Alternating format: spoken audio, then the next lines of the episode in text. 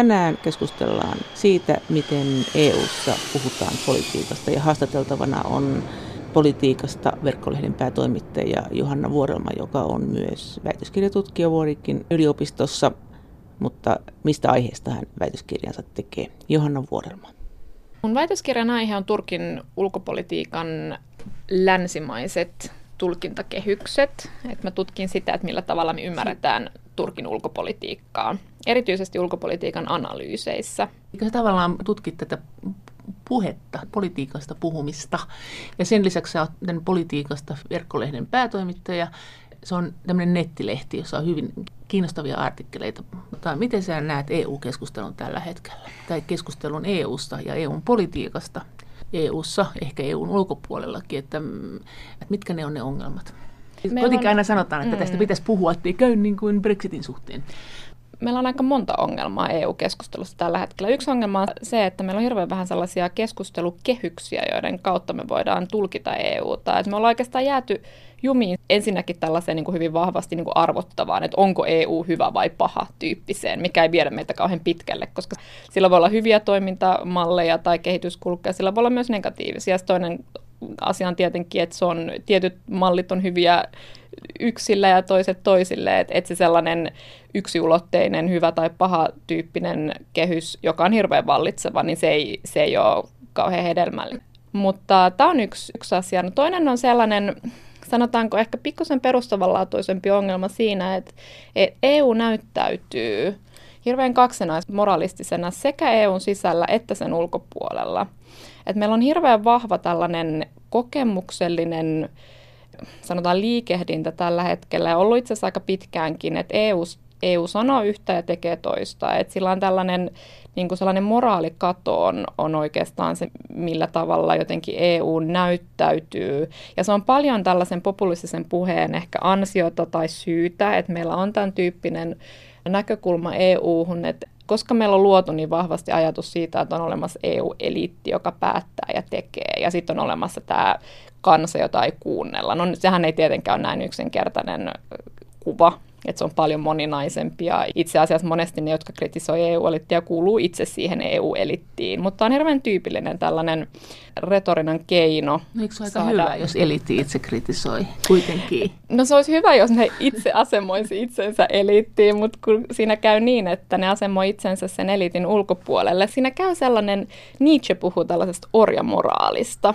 filosofia, hän lähtee siitä, että on olemassa tällainen moraalikäsitys, jossa moraalia tuotetaan suhteessa tällaiseen herras, ähm, tällaiseen luokkaan. Ja siinä oikeastaan tällaisessa niin populistisessa puheessa luodaan tällainen herrasluokka ja se moraali, se nousee pelkästään suhteessa tähän kuviteltuun herrasluokkaan, tähän eliittiin nettiin, ei itsessään. Eli, eli, eli siellä ei tavallaan ole sellaisia arvoja, joita kannatetaan sellaisena, vaan se on aina, että me olemme hyviä, koska me emme ole eliittiä. Eli se tavallaan siitä tulee sellainen, siinä tulee sellainen niin kuin vääristymä jotenkin, että jossa oikeastaan meille niin kuin ei jää mitään arvoja, jää vaan sellainen tyhjä tila, jossa on vaan se, että me olemme hyviä, koska me emme ole eliittiä. Ja EU-keskustelu menee mun mielestä tämän tyyppiseen sellaiseen ansaan, että kaikki ei-eliitti, mitä tapahtuu Euroopassa, niin se on ikään kuin hyveellinen tällainen kehityssuunta. No sitten tietenkin meillä on tällainen Brexit-käänne tässä keskustelussa. Ja se on ollut hirveän kiinnostavaa seurata tätä Brexit-keskustelua ihan pikkusen ennen sitä ja sen jälkeen.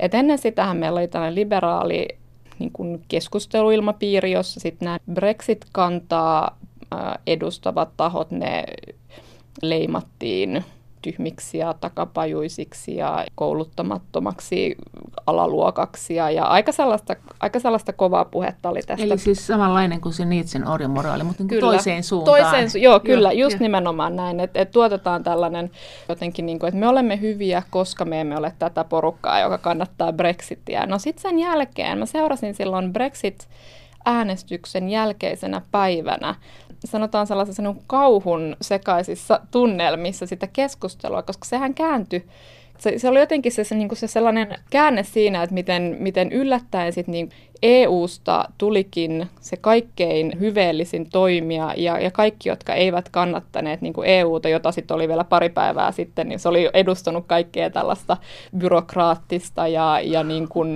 korruptoitunettakin tällaista niin kuin instituutiota. Niin Mediassa niin, keskimäärin vai? Kyllä, joo, kyllä. Joo. Niin siitä tuli, tuli jotenkin tällainen hyveellinen ja, ja siinä tapahtui hirveän vahva tällainen niin kuin lauma reaktio ja mun mielestä se ei tavallaan vie meidän keskustelua kauhean pitkälle, että me leimataan jotenkin tämä niin kuin vastapuoli kauhean vahvasti. Jonkun, siis että se edustaa joko hyvää tai pahaa ja sun pitää asemoitua ikään kuin siinä. Ja sama on nähty nyt Trumpin kohdalla.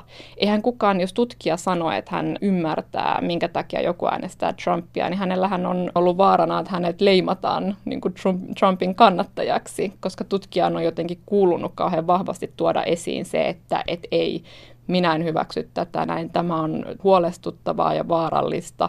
Ja me ei ikään kuin päästä ikinä siihen niin kuin analyysin tasolle. Poliittista keskustelua häiritsee tällä hetkellä se, että esimerkiksi kaikki tutkijat eivät uskalla keskustella kaikista teemoista. Politiikasta verkkolehden päätoimittaja Johanna Vuorelma. Ja tänä päivänä itse asiassa, mä ajatellaan suomalaistakin keskustelua, niin kyllä moni tutkija on sanonut mulle, että, että ei, he eivät uskalla puhua. Kumpaan suuntaan? No se on yleensä niin, että se ää, sanotaanko se sellainen vallitseva mielipide, vallitseva näkemys tutkijayhteisössä, niin sitä vastaan, sen, sen haastaminen Tarkoitan. on hirveän hankalaa. Ja Tarkoitan. tällaisia kysymyksiä on, on, on esimerkiksi No siis niitä on aika monillakin, totta kai niin kuin maahanmuuttokysymykset ja Venäjä politiikka on kauhean tyypillisiä esimerkkejä, jotka itse asiassa tuli esiin myös, kun me tehtiin politiikasta verkkolehdessä tällainen tutkijaraat, ja me kysyttiin itsesensuurista tutkijoiden piirissä, ja, ja siellä kyllä tuli esiin, että, että ne on ne tietyt kysymykset, joissa sit tutkijat joutuu olemaan. Onko muita? Onko EUn suhteen mitä? Mutta EUn suhteen tällä hetkellä mun mielestä meillä on sellainen aika uhkapuheisiin kallellaan oleva ää, tällainen niin kuin analyyttinen puhe, jota vastustaminen on siinä mielessä hirveän vaikeaa, että siinä hirveän helposti leimataan niin kuin naiviksi tai sinisilmäiseksi, että etkö ymmärrä millaisia uhkia meillä on maailma täynnä. Ja jos et niitä tunnusta ja niistä puhu, niin, niin sä oot jollain tapaa, niin sä olet niin kuin helposti ikään kuin, niin kuin omaksunut jonkun narratiivin Eli sä oot omaksunut jonkun tällaisen tietyn tarinan, Joo. jonkun maailmankuvan, joka sulle on sitten syötetty jostain ulkopuolelta. Et mä itse kun mä tutkin Turkin politiikkaa ja sen analyysiä, niin tähän törmää jatkuvasti. Joo. Pitää olla koko ajan niin kuin hirveän sillä varuillaan ja varovainen, että et, et mitä sanoo, koska hirveän helposti leimataan jonkun tietyn puolen kannattajaksi. Vaikka tutkijana mun niin kuin pyrkimyksenä on nimenomaan pyrkiä tavallaan sen tilanteen yläpuolelle sillä tavalla, että totta kai siis meillähän on aina ne tietyt poliittiset ja, ja niin kuin moraalisetkin sellaiset mieltymykset, jotka vaikuttaa taustalla. Se on mitä mä tutkin myös mun, mun väitöskirjassani ja mä yritän löytää sellaisia kutsun niitä niin kuin tulkintaperinteiksi. että meillä on hirveän vahvoja tiettyjä tulkintaperinteitä Turkin politiikan analyyseissä ja, ja siellä taustalla vaikuttaa se ideologisia mieltymyksiä. Et, et me ajatellaan tietyllä tavalla. Et esimerkiksi jos me ajatellaan, että et Turkki on tällainen niin kuin itämainen islamilainen valtio, joka ei kuulu Eurooppaan, niin, niin jos tutkijalla on tämän tyyppinen niin kuin ajattelumalli, joka monella tutkijoilla on, niin se totta kai se vaikuttaa siihen, että millä tavalla esimerkiksi Turkki-EU-suhteita arvioidaan ja analysoidaan. Ei tutkija pysty ikinä ikään kuin, niin kuin menemään tämän oman sellaisen ideologisen maailmansa ulkopuolelle. Hän pystyy olemaan jollain tapaa itsekriittinen ja, ja yrittää ottaa niitä huomioon, mutta kyllä siellä ajatus siitä, että me voitaisiin vaan seurata ja niin kuin kuvailla sosiaalista todellisuutta jotenkin ulkopuolelta, sehän on mahdotonta. No miten sä näet EUn ja Turkin suhteen tällä hetkellä ja sen keskustelun siitä? Jos me ajatellaan tätä päivää ja EU-Turkkisuhteita, niin nythän on tullut sellainen niin kuin kilpalaulanta, että kuka uskaltaa sanoa rajuiten Turkista. Turkista. Ja Turkissahan tulee kauhean vahva vastareaktio tästä näin, että siellä tulee nämä kaksinaismoralismisyytteet, että okei, kaikki mitä Turkissa tapahtuu on yksinomaan pahaa, ja sitten samantyyppiset kehityskulut Euroopassa, niin ne kuitataan poikkeuksellisina ja, aina jotenkin niitä sitten niin vähätellään. No, kuten mitkä esimerkiksi? No yksi esimerkki, mistä mä itsekin puhun, on tietenkin tämä populismin nousu. että Erdogan, Turkin nykyinen presidentti, hän, hän viljelee hirveän vahvan populistista puhetta ja on tehnyt viime, viimeiset. Siis oikeastaan hänen valtaan nousu oli paljon tällaisen niin kuin meidän ja heidän välisen rajan ää, hyväksikäyttämistä ja, ja hän onnistui luomaan tällaisen, tuomaan ikään kuin tällaisen uuden tyyppisen identiteetin niin kuin vahvemmin pintaan ja hän luo hirveän vahvoja viholliskuvia ja hän on tehnyt sitä, sitä koko ajan. Nyt jos me katsotaan Eurooppaa, niin meillä on ihan samantyyppistä politiikkaa Euroopassa, myös Suomessa. Kyllä meillä on Suomessa myös tämä tällainen populistinen puhe, niin kyllä se on itse asiassa niin kuin hyvin samankaltaista, mitä Kaik- Turkissa. Puolueissa. Ei kaikissa puolueissa. Että kyllä se perussuomalaisen Timo Soinin ja sitten sit Erdoganin tällainen retorinen tyyli. Siinä on hirveästi samankaltaisuuksia ja itse asiassa Trump taas Yhdysvalloissa edustaa taas niin kuin samantyyppistä retoriikkaa. Että siellä nousee va- vahvasti esiin tällaiset konservatiiviset arvot, uskonto. Se on hyvin tällaista ää, maskuliinista, se on tällaista niin kuin miesjohtajuuden jotenkin tällaista hyvin tyypillistä niin kuin mies, miesjohtajan puhetta. Ja siellä tosiaan siellä niin kuin hyökätään elittiä kohtaan, mikä on monella tapaa sitä aina vähän kyseenalaista, että, että eivätkö he edusta elittiä. Että esimerkiksi Erdogan puhuu niin näistä Anatolian niin kuin, työläisistä, mutta että hän, hän itse on Istanbulista kotoisin, hän on korkeasti koulutettu, mutta hän ikään kuin asemoi itsensä sitten tähän niin kuin maaseudun mustiin turkkilaisiin. No sitten Trump taas, hän on talouseliittiä hyvin vahvasti. Hän on niin kuin miljardööri ja tuntee erittäin hyvin nämä vaikuttamiskeinot politiikassa ja taloudessa, mutta että hän myös jotenkin hän niin kuin asettuu ikään kuin elitin ulkopuolelle kansan niin kuin piiriin. Se on sellainen, mun mielestä siinä tulee joku sellainen, hän on niin kuin onnistunut luomaan tämän näköharhan, jota sit monet politiikkaa seuraavat ää, toimittajat ja tutkijat sit toistelee. Hän ei ole osa eliittiä, hän tulee ulkopuolelta. Mutta sitten voidaan kysyä, tuleeko hän todella ulkopuolelta. Voiko häntä, hänen niin kuin kaltaistaan hahmoa pitää jotenkin eliitin ulkopuolisena hahmona? Mun mielestä ei. Politiikasta verkkolehden päätoimittaja Johanna Vuodelma. Onko se EU-ssa sama, tämä eliitti, joka määrittää sen keskustelun? Mikä se eliitti on? Kun sanoit, että siinä on tämä vastakkainasettelu kuitenkin, että kumpikin tietenkin toinen pitää toisiaan moukkana ja toinen pitää toisiaan koppavana elittinä, joka vetää välistä itselleen kaikkia etuja eikä ymmärrä muita. No siis se elittihän on, on tietyssä, tietyssä määrin se on kuvitteellinen. Se oli oikeastaan se mun pointti siinä sellaisessa. Toinen, niin, niin, se on se toinen ja se oli oikeastaan se, niin kuin se ajatus myös Joo. siinä sellaisessa orjamoraalissa, että se, kuvi, se kuvitellaan ja sen ää, avulla tuotetaan ajatus sit meistä yhteisönä, mutta on siinä myös niin kuin totuuden perää, että kyllähän meillä on sellainen tietty puheenhallinta, jota tuotetaan siellä elitissä ja, ja, ja siellä ohjataan niin kuin niitä tavallaan rajoja, ja siellä vedetään ne rajat, joiden niin kuin puitteissa pitää puhua. Et, et siellä tällä hetkellä esimerkiksi siis ihmisoikeudet, demokratia, tietyt arvot on sellaisia, jotka itse asiassa nehän niin kuin kuvaillaan eurooppalaisina arvoina. No sitten meidän pitää kysyä tietenkin se, että onko ne arvot, joista me, joita me kutsutaan eurooppalaisiksi arvoiksi, onko ne sellaiset arvot, joita, joita kaikki eurooppalaiset edustaa? No vastaus on ei. Et meillä on Euroopassa myös hirveästi erityyppisiä arvoja. Sitten ehkä kansallismielisyys, tällainen niin kuin ajatus vahvemman oikeudesta ja, ja niin kuin vähemmistöjen roolin minimoiminen ja, ja niin kuin niiden valta-aseman minimoiminen, niin kaikki tällaiset ajattelut, kotiuskonto, isänmaa, kyllä se on hirveän iso kansanosa, joka Euroopassa näin ajattelee. Sanotaanko, että siellä, siellä niin katsotaan enemmän niin kuin sisäänpäin, kun on ajateltu, että Euroopassa katsotaan Joo. ulospäin ja me ollaan, me ollaan jotenkin niin kuin avoimia maailmalle. Ja, ja Brexitissä kyllähän niin kuin tämän tyyppinen retoriikka kyllähän se oli siellä taustalla sitten taas niin kuin näiden Brexit-äänestäjien mielessä, että meidän pitää alkaa nyt niin kuin pitää, puolemme. pitää puolemme ja puolustaa Itse. meidän etujamme, eikä niinkään ajatella, että meillä on eurooppalainen etu, jota me puolustamme yhdessä, tai sanotaan vielä niin kuin vaan laajemmin universaali etu, mikä tietenkin esimerkiksi ihmisoikeudet perustuu siihen, että ne on universaaleja. Onko, onko keskustelu muuttunut, kun ajat on koventunut?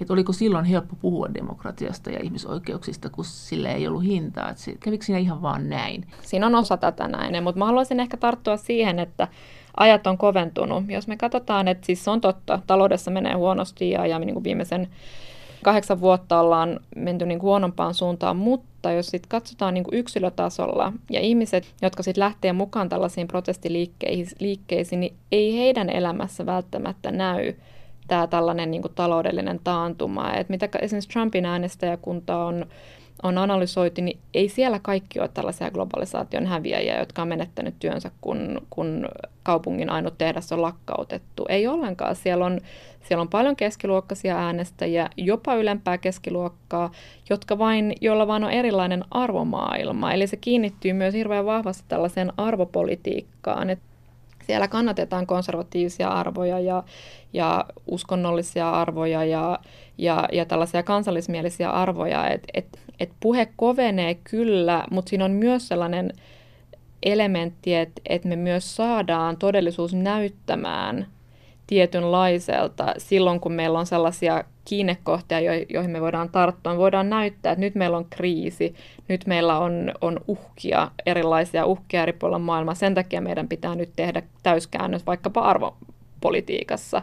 Mutta sitten kun monelta kysyy, että no kerro, että viimeisen kymmenen vuoden aikana, onko sun esimerkiksi palkka pienentynyt, onko sulla vähemmän resursseja käytettävänä, onko sun lähiympäristössä ollut enemmän turvallisuusuhkia, niin todellisuudessa monen vastaus on, että ei mutta heidän ajattelumaailma on muuttunut, koska maailma vaan näyttäytyy paljon epävarmemmalta.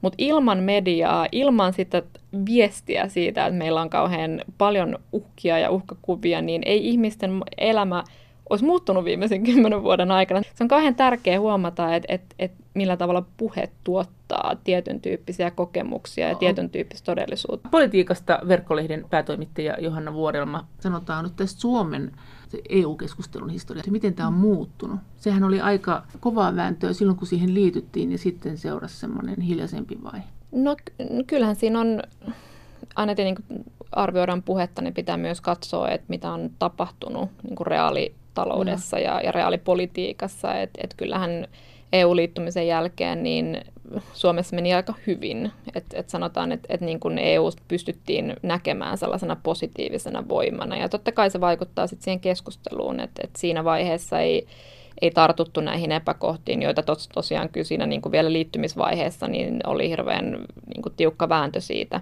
No Mutta se sellainen, sellainen niin kuin,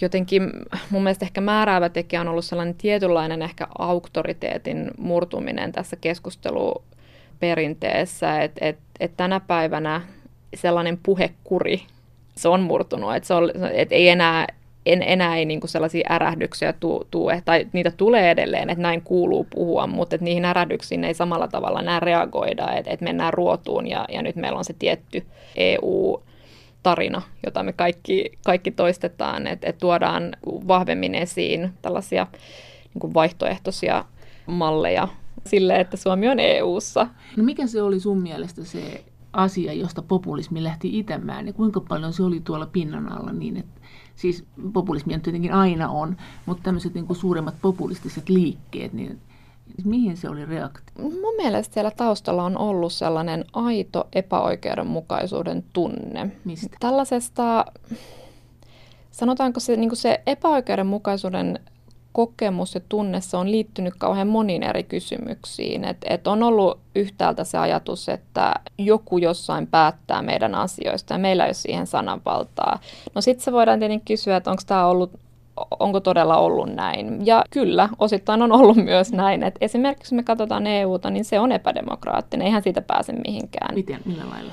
Et siellä on komissio, joka tekee kuitenkin tärkeimmät ää, niin kuin aloitteet ja, ja parlamentin valtaa, vaikka sitä on lisätty, ää, niin se on edelleenkin eihän sitä niin kuin voi verratakaan kansallisten parlamenttien valta-asemaan. Valtioiden, jäsenvaltioiden tasollahan siellä on valtaa. Totta kai isolla jäsenvaltiolla on suhteessa paljon enemmän valtaa kuin pienillä, mutta kansalaisen näkökulmasta, siis yksilön näkökulmasta, niin kyllä, kyllä se on epädemokraattinen, että ei, yks, ei yksittäisten ihmisten tai alueiden ääni, niin ei, ei, se, ei se kuulu EUn, EUn tasolla. Ja, ja direktiivit tietenkin, niistähän on tehty tällainen mörkö ja, ja ne on kuvattu kauhean tällaisessa niin kuin vaikka niin kuin naurettavassakin valossa tartutaan epämää, epäolennaisuuksiin, mutta et, kyllä siinä on ollut sellainen ylhäältä alas tyyppinen hierarkkinen rakenne, jota pitäisi nyt muuttaa, mutta sitten toisaalta meillä on tämä demokratian kriisi, joka me taas nähdään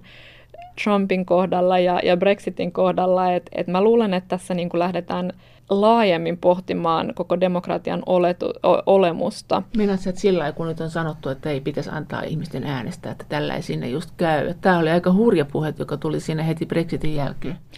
No meillä on ollut hirveän epädemokraattinen, sanotaan, jos me katsotaan taas historiaa, niin viimeiset 2000 vuotta, niin oikeastaan koko poliittinen teoria on perustunut kai vahvasti siihen, että eihän, eihän niin kuin tyhmä kansa voi, voi äänestää kaikkien puolesta, että et se niinku ajatus siitä, että annetaan kaikille ääni ja yksi ääni ja y- yksi intressi, niin se, se niinku on ollut ihan, se on niin tuore ajattelumalli.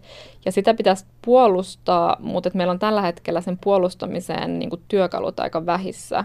Et kun me katsotaan, mitä demokratia tuottaa ympäri maailmaa ja, ja, ja se niin kuin näyttäytyy jotenkin niin kuin Churchill on tietenkin tunnetusti puhunut kauheasti näiden demokratian oikeuden niin kuin ongelmista ja sanonut, että, että argumentti demokratiaa vastaan on viiden minuutin keskustelu keskiverto äänestäjän kanssa ja niin kuin, näitä kuolemattomia lauseita, mutta että niitähän kaivetaan nyt esiin niin kuin kovaa vauhtia ja sanotaan, että, että meidän pitää jotain tehdä. Meillä on yhtäältä EU-ssa tämä tällainen, meillä on demokratian vaje, mutta meillä on myös demokratiakriisi, että mitä me tehdään sillä demokratialla, joka me sitten mahdollisesti saataisiin vahvistettua EU-tasolla. Okay, ja sitten tietenkin se, että, että äänestysprosentti on niin kauhean alhainen, että, että vaikka demokratia saada, saataisiin lisättyä, niin, niin mikä sitten on lopputulos, kiinnostaako ihmisiä kuitenkaan EU-tason asiat? Entäs näiden suurten tarinoiden kautta? Me juteltiin tuossa puhelimessa tästä, että Juha Siltala on kirjoittanut kirjan äh, Suomen sisällissodan psykohistoriasta ja puhunut siinä tästä, kuinka punaiset puhuu valkoisista tämmöisellä niin perhe niin kuin retoriikalla, että punaiset sanoo valkoisista, että ne on pahoja vanhempia, jotka ei huolehdi lapsista. Tietysti ei ihan näin, mutta jotenkin tähän suuntaan kuitenkin, ei ehkä ihan näin puhtaasti. Ja valkoiset punaisista sillä tyylillä, että nämä on niin kuin tottelemattomia, kurittomia lapsia, jotka on nyt ne on pahoja. Että tämmöinen vanhempi lapsisuhtautuminen, se tuli kyllä jotenkin tämmöisen niin retoriikan tasolla tässä Brexit-keskustelussakin esille. En tiedä sentään. Sanoiko Brexitin kannattajat, että, että on niin huono, huonoja vanhempia? Puhuttiinko, siitä, puhuttiinko EUsta t- tällä tavalla? Ei siitä niin. Ehkä enemmän no. sellaisena kontrolloivana niin, vanhempana, paha, joka, niin. niin se paha ja sitten ehkä sellaisena, että, että se ei ole oikeutettu. Se on ehkä sellainen isä tai äitipuoli, joka, jo, joka, jota ei nähdä sit niin kuin oikeasti. Että, että, että se on, niin, niin kyllä, kyllä nimenomaan. Mutta tämä tällainen metaforinen kieli, se on kiinnostavaa. Että George Lakoff, yhdysvaltalainen professori, hän on puhunut siitä, miten kansainvälisessä politiikassa käytetään tätä tällaista vanhempi-lapsi niin vertauskuvallista kieltä, että se miten esimerkiksi Yhdysvallat kohtelee monia pienempiä valtioita, niin, niin siinä, siinä on monesti sellainen vanhemman ja lapsen niin kuin kaltainen välinen suhde, että et, et, niin kuin Yhdysvallat on van, vanhempi, joka niin kuin ohjaa näitä tällaisia niin kuin kehittymättömiä maita ja antaa ja antaa palkintoa kyllä ja, ja antaa välillä ehkä piiskaakin ja, ja niin kuin ohjaa niitä oikeaan suuntaan ja, ja sinne sellaiseen hyvään aikuisuuteen ja, ja ei ne yleensä pääse sinne. Et se on, että ne, niin kuin, ne oikeastaan niin kuin jää aina sinne matkan varrelle sitten. Ja sit Onko se, se rakennettu siihen kuvioon kuitenkin? On, että... on että se on sellainen niin kuin loputon. Että mä itse asiassa mun väitöskirjassa tutkin tällaista tienhaaran metaforaa. Se on kauhean jännä, että se, sitä niin kuin käytetään kauhean monella eri tavalla. Et esimerkiksi just niin, että Turkki on tienhaarassa ja meidän pitää nyt auttaa Turkkia sitä eteenpäin ja just tällaiseen aikuisuuteen. No, Turkki on ollut tienhaarassa tämän retoriikan mukaan jo sata vuotta. Että se on ikään kuin itse asiassa se on jumittunut, että ei se olekaan sellainen valintatilanne, vaan se on vaan sellainen, se on sellainen ää, muuttumaton paikka. Että Turkki on siellä aina. No sitten se toinen ajattelumalli on sellainen, että no Turkki on siellä tienhaarassa, mutta ei me nyt voida tehdä mitään niin pitkään kuin se on siellä tienhaarassa. Et sit siinä vaiheessa, kun Turkki pääsee ja päättää lähteä sen liikkeelle, niin sitten me voidaan niin alkaa miettiä tällaista syvempää, tällaista tasa-arvoista suhdetta. Et, et siihen saakka meidän pitää nyt odotella. EUn puolellahan kauhean vahvana ollut just tämä tällainen, että et me odotte, odotetaan, kun Turkki, Turkki löytää, että et siellä on se kartta siellä väärinpäin ja, ja ehkä kompassikin hukassa ja, ja tota, me odotellaan ja, ja niin kuin, että ei me voida tehdä mitään. Et, et Turkin pitää vaan löytää tie sieltä ja sitten päästään liikkeelle taas neuvotteluissa. Ja Turkin näkökulmastahan tämä on kauhean sellaista kaksinaismoralistista kieltä ja, ja, ja jotenkin sellaista kauhean niin kuin halveksivaa kieltä. Ja se aiheuttaa reaktion siellä. Et tietenkin se reaktio on sellaista katkeruutta ja suuttumusta, että et eihän, et ei meidän ole ikinä tarkoituskaan muuttua. Et, et sellaiseksi. Niin. Nimenomaan, että me ollaan enemmän niin kuin hallinnan kohteena siellä tienhaarassa ja tällaisessa niin kuin ikuisessa no, solmukohdassa. Entäs tämä pakolaiskriisi tässä kaikessa? No siis sehän on ollut EU-kuvan kannalta ihan katastrofaalinen juttu. Että se on ollut ihan, ihan mahdoton oikeastaan ton maaliskuun jälkeen, kun tämä, tämä pakolaissopimus, kun se solmittiin, niin se on niin kuin mahdotonta ollut EU ottaa minkäänlaista moraalisesti jotenkin kestävää linjaa, koska... Eikö se tee tavallaan hyvää EUlle? Että et se voisi tehdä sille tavalle puhua ihan hyvää kuitenkin, että ollaan kaikki tässä nyt syntisiä.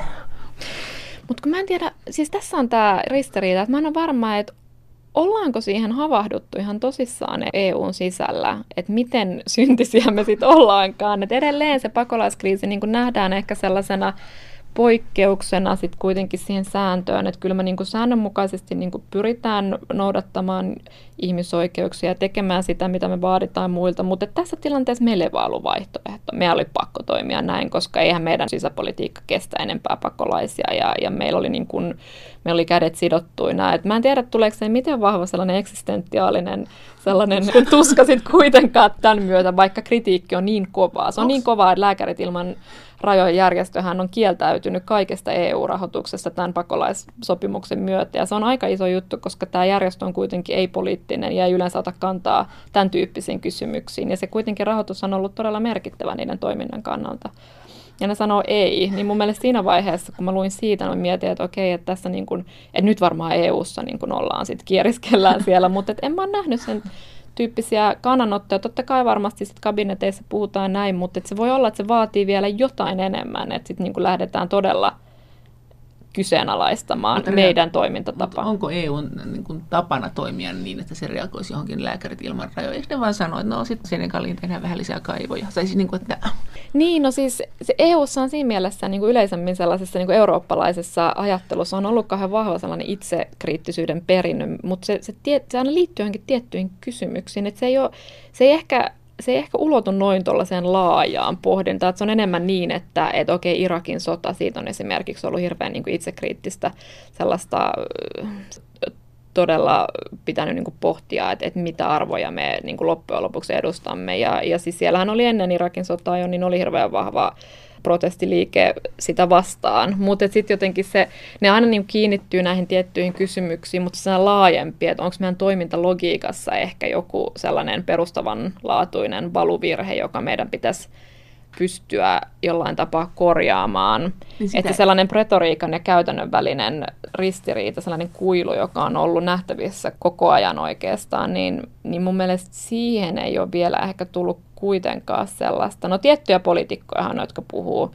Jos me ajatellaan turkkisuhteita, niin äh, Joska Fischer Saksassahan on ollut kauhean kriittinen EU-toimista Turkkia kohtaan. Ruotsin Carl Bildt, hän on puhunut siitä, miten, miten itse asiassa EU on ollut vaikuttamassa Turkin kielteiseen kehitykseen. Ja sanonut, Mut suurin osa puhuu kuitenkin koko ajan, vaan kauppasuhteita pitäisi parantaa. Kyllä, nimenomaan, ja sanoo, että EUlla ei mitään tekemistäkään Turkin kielteisen kehityksen kanssa. Että me ollaan toimittu esimerkillisesti, ja Turkki on se, joka on lähtenyt väärään suuntaan, ja, ja siellä on itsevaltainen presidentti, joka... Mutta voisiko, Turkki, voisiko EU sille jotakin oikeasti? Mitä Carl Bildt ehdottaa? kyllähän EUlla olisi, olisi että jos ajatellaan niin kuin esimerkiksi talous, talouspakotteita nimenomaan. No, miten tämä pakolaiskriisi teki EUn sisäiselle keskustelulle? Että ainakin tähän tuli tämmöinen, se, se siinä mielessä se tietysti haittaisi keskustelua, että siihen tuli tämmöinen leimaamisen kulttuuri.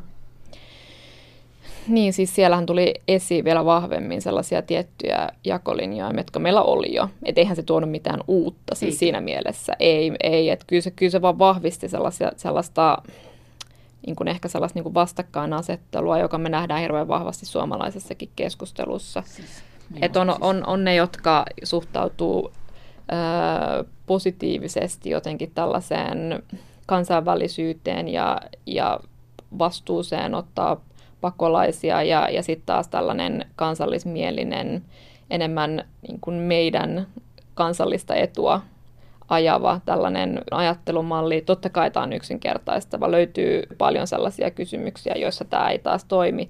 Mutta en mä usko, että se toi, tämä pakolaiskriisi kuitenkaan niin kuin uuden tyyppistä poliittista liikehdintää. Et, et, kyllähän jos katsotaan nytkin puoluekenttää, niin eihän siellä... muuttu. Se muuttu, mutta tuliko jotain uutta? Jos me ajatellaan millaisia... Meillä on tullut hirveästi uusia puolueita eurooppalaiselle puoluekentälle.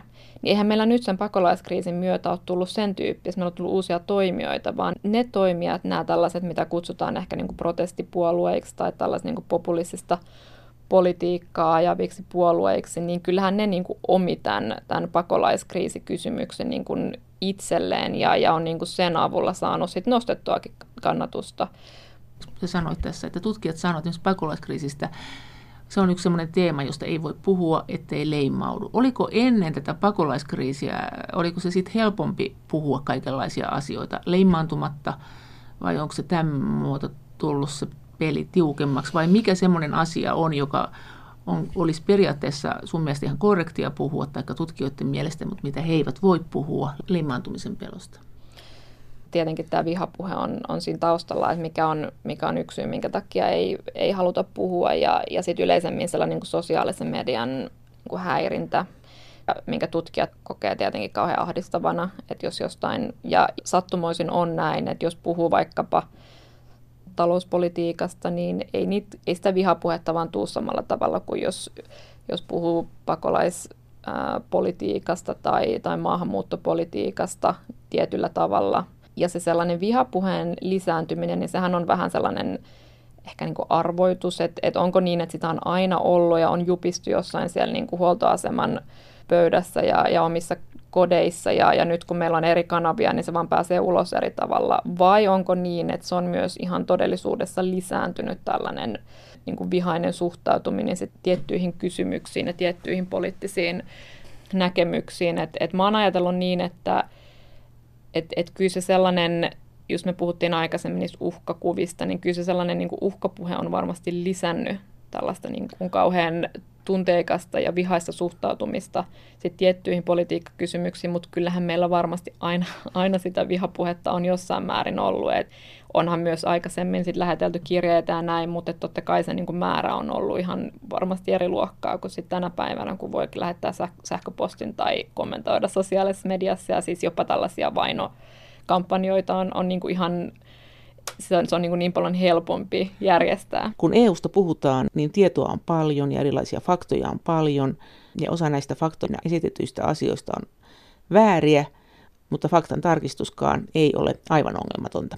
Politiikasta verkkolehden päätoimittaja Johanna Vuorelma. Jotenkin se sellainen faktan tarkistus, siinä on ongelma, että hirveästi puhutaan nyt, että esimerkiksi Yhdysvaltojen vaaleissaan Clinton koko ajan viittasi siihen, että meillä on faktan tarkistajat ja käykää katsomassa mutta kun faktat on niin kauhean, siis fakta on sellainen kategoria, joka on loppujen lopuksi on hirveän häilyvä. Meillä on ollut nyt keskustelua tästä niin kuin faktojen jälkeisestä politiikasta. Et itse siinä väitöskirjassani pohdin paljon, että, että monesti ne on sellaisia ideologisia positioita, jotka sitten, että loppujen lopuksi me aletaan miettiä politiikkaa. Mitkä on sellaisia faktoja, jotka me voidaan todentaa? No me voidaan todentaa vaikkapa se, että pommi tippui mm. johonkin, mm. tai, tai joku diplomaattinen vaikkapa sopimus tai joku, on tehty. Joku on komission puheenjohtaja. Tai joku on komission, komission puheenjohtaja puheenjohtaja, mutta heti siinä vaiheessa, kun me lähdetään tulkitsemaan sitä, miksi pommi tippui, kuka sen tipputti, mitä tapahtui ennen sitä, mikä oli motiivi ja kaikki tällaiset kysymykset, niin siinä väkisinkin me tavallaan lähdetään liikkumaan siitä niin kuin faktan, tavallaan siitä ää, faktasta toiseen suuntaan. Ja yleensä se, että millä tavalla me selitetään asioita, niin se tulee hirveän vahvasti sieltä meidän omasta maailman katsomuksesta. Että et, et totta kai pommin tiputti se paha valtio ja, ja totta kai siellä oli pahat motiivit ja, ja haluttiin tehdä tuhoa. Ja, ja sitten taas toinen sanoi, no ei, mutta kun se oli vahinko ja se oli itse asiassa hyvä val- valtio, mutta et kun se oli tarkoitettu vaan, että se olisi auttanut tässä terroristien vastaisessa taistelussa ja, ja kaikki tällaiset, niin sitten kun mä sanon, että mutta tämä on fakta, Mutta ei se ole fakta. Se fakta on, että se pommi tippuu. Että ei me voida sitä lähteä kieltämään. Niin, sä et se... sitä mieltä, että ei välttämättä ole faktojen jälkeinen aika. Siis Nyt. sanotaan, että on, mutta on aina ollutkin.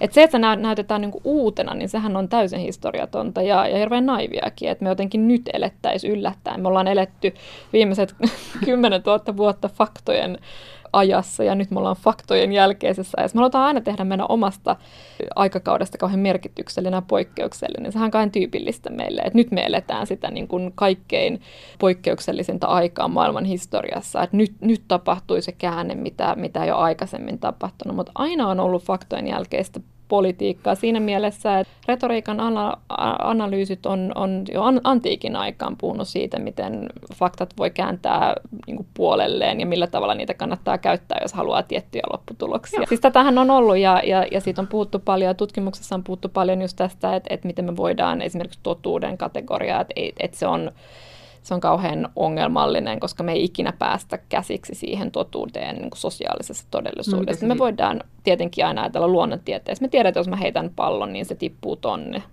Tällaisia meillä on niin kuin kausaalisuhteita. Niin me sanotaan, että okei, tuo johtaja tulee tekemään nyt näin, niin se menee aina sit, siinä, siinä liikutaan sellaisessa niin kuin ihan erityyppisessä niin kuin ennustuksen maailmassa, no, johon susta, sitten... No eikö sitten susta kannata edes yrittää tarkistaa faktoja? Kyllä mun mielestä kannattaa yrittää, ja niin kuin mä sanoin, niin tiettyjä faktoja on sellaisia, jotka me pystytäänkin Joo. tarkastamaan. Entä se Brexit? Niin, no siis kun siinä liikuttiin koko ajan tulevaisuudessa, tähän oli se ongelma, mitä tulee tapahtumaan. Eihän kumpikaan puolista tiennyt, me ei kukaan tiedetä, mitä tulee että tapahtumaan. Tavallaan niin siinä mielessä valehteli kansalle, että ei, ei kukaan voinut tietää. Kyllä siinä mielessä, että niin kuin mä aikaisemminkin sanoin, niin eihän se, toinen, eihän se Remain-puoli tarjonnut muuta kuin jatkuvuutta. Joka ja jos jatkuvuutta, jatkuvuutta. Niin, niin, nimenomaan. Ja, ja siis se voi olla, että EU-sakin mennään eri linjaa ja sitten no, voidaan sanoa, että Britannia voi vaikuttaa siihen, mutta eihän Britannia voi päättää sitä, että mikä se linja on, että mennäänkö enemmän sitten tällaiseen liittovaltiomalliin vai, vai sitten toiseen suuntaan. Ja Britannialle tietenkin se malli oli täysin kestämätön ja, ja, ja sellainen, mitä ne ei olisi, olisi voinut hyväksyä. Ja, ja sellainen faktojen tarkastaminen, se pitää tehdä kauhean läpinäkyvästi, että et mitä tässä on nyt, että mitä tässä tarkastetaan, sanotaanko näin, että et se, että et sellaisia asioita, jotka on niin kuin tapahtunut ja, ja me voidaan näyttää niiden tapahtuneen, niin ne me voidaan jollain tapaa käyttää sellaisena niin sanottuna raaka-aineistona, niin kuin Hayden White. Hän on puhunut paljon historioitsija tästä, että millä tavalla meidän pitäisi tulkita todellisuutta. Me voidaan käyttää niitä sellaisia raaka-aineistoja, mutta siinä vaiheessa, kun me lähdetään niin kuin juonellistamaan tätä meidän näitä tapahtumia, että nyt vaikkapa Brexitistä, jos ajatellaan Brexitia tai ajatellaan Trumpia, niin, niin siellä on sellaisia taloudellisia tällaisia, meillä on tiettyjä numeroita, me voidaan katsoa millä tavalla tilastot näyttää, että mikä on ollut Britannian talouskehitys EU vuosina EU-aikana. No sitten heti tullaan siihen, että millä tavalla me tulkitaan näitä tilastoja, että mitä me katsotaan sieltä tilastoista. Tässä on niin monia tällaisia kysymyksiä, jotka pitäisi aina tuoda esiin siinä, että kun me lähdetään tarkastamaan niitä faktoja. Mutta sä et siitä osta sitä, että, että no mä, valehteli. No siis kyllä ne, kyllähän ne valehteli siinä mielessä, että ne tiesi sen, että esimerkiksi tämä väite siitä, että NHS saisi tämän tietyn määrän no. ää, 350 miljoonaa puntaa viikossa, jos lähdetään eu Ne tiesi sen, että se ei pidä siis paikkaansa. Siis Farage, joo, joo, siis tämä terveydenhuoltojärjestelmä. Farage, joka on, oli, oli tässä niin kuin tämän kampanjan tällainen päähenkilö ja, ja ähm, UKI-puolueen johtaja, niin hän, hän on myöhemmin sanonut, että hän tiesi, että se ei pidä paikkaansa. Eli tämän tyyppisiä. Kyllähän se, että jos me puhutaan, meillä on tiettyjä poliittisia väitteitä, niin se oletus on, että tässä vaiheessa, kun se väite tehdään, niin se kuitenkin... Pitäisi uskoa. Niin. Si- siihen pitäisi uskoa. Joo, joo. Eli se on, siinä, on, niin kuin, siinä on eri tasoja. Siis, ja siis oli, se on, se on siis tarko- riittäisi tavallaan, että niin, jos olet niin, tyhmä, niin se, niin sä et ole niin paha. Joo. Aivan, ja sellainen joo. tarkoituksellinen tällainen harhauttaminen, niin se on eri kysymys. Tässä mielessä meidän pitää olla kauhean varovaisia, kun sanotaan, että no joo, että aina, aina kaikki niin kuin valehtelee ja aina, aina faktat on, on vähän sinne päin, että, että, se, että se sellainen intentio, tämä niin kuin pyrkimys on kauhean tärkeä kysymys. Kyllä me lähd, ollaan lähdetty siitä, että, että pyrkimys on aina siihen, että pysytään ää, totuudessa. ja pysytään faktoissa. Ja, ja se, että miten niitä tulkitaan, niin se on sitten tavallaan seuraava kysymys. Mutta jos intentio on se, että ei, ei tarvitse,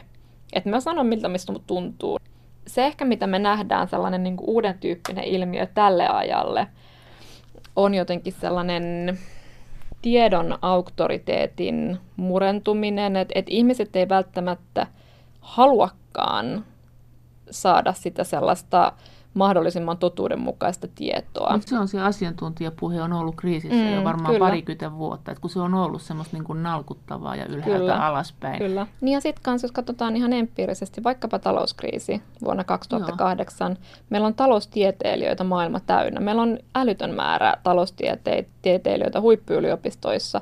Kuinka moni pystyy ennustamaan? Nyt samaa kysytään Trumpin kohdalla. Minkä takia politiikan tutkijat, jotka tekee työkseen politiikan analysointia ja, ja vaalitulosten ennakointia. Miten voi olla, että kun valtaosa oli sitä mieltä, että Clinton voittaa. Sitten tullaan myös siihen, että ei me voida ihmisten käyttäytymistä ennakoida. Että ihminen on ennakoimaton. Ihan se on niin kuin peruslähtökohta, että kyllä me voidaan ennakoida joku atomin liike jossain vakuumissa, mutta ei me voida ennakoida ihmismielen. Että meillä on tiettyjä sellaisia tietenkin, niin kuin, että millä tavalla keskimäärin ihminen toimii ja varsinkin ihmisryhmät, millä tavalla ne toimii, mutta ei me voida tietenkään niin kuin sellaisella tarkkuudella ja sellaisilla metodeilla, mitä me käytetään luonnontieteessä, niin ei se ole mahdollista. Ja tietyllä tapaa se on se ehkä se hienouskin siinä, että meitä ei voida laittaa sellaiseen karsinaan, jossa meistä tulee täysin ennakoitu jo. Mutta entäs sitten se, kun sanotaan, että ei, ei, ei sitten tarvitse niinku ajatella, että mitä ne sanoo, että ei sillä oikeastaan ole merkitystä. Mitä tämä on? Tämä on aika epäreilu asenne, että ei tarvitse välittää siitä, mitä joku toinen puhuu, koska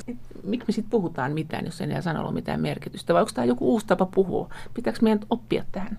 Nythän oli kiinnostava Trumpin heti seuraavana päivänä, kun Trump voitti vaalit, niin ihmiset sanoivat, että no joo, mutta et ei meidän kannata välittää niissä vaalipuheissa. Ne oli vaan vaalipuheita. Se oli mun mielestä hirveän kiinnostavaa, että, että siinä haastetaan koko meidän niin kuin demokratian olet, olemus, että että että eihän itse asiassa niin kuin vaalikampanjonilla ole tarkoituskaan käydä totuudenmukaisin ja sellaisten periaatteiden niin kuin Mutta olihan mukaan. meidän euroäänestyskin vähän samanlainen. Joo, kyllähän olisi pitänyt tajuta, että samalla äänestettiin eurosta se oli kuitenkin kyllä. niin iso asia, että sitä olisi pitänyt kyllä alleviivata, jos näin suurta muutosta ollaan suunnittelemassa. Kyllä.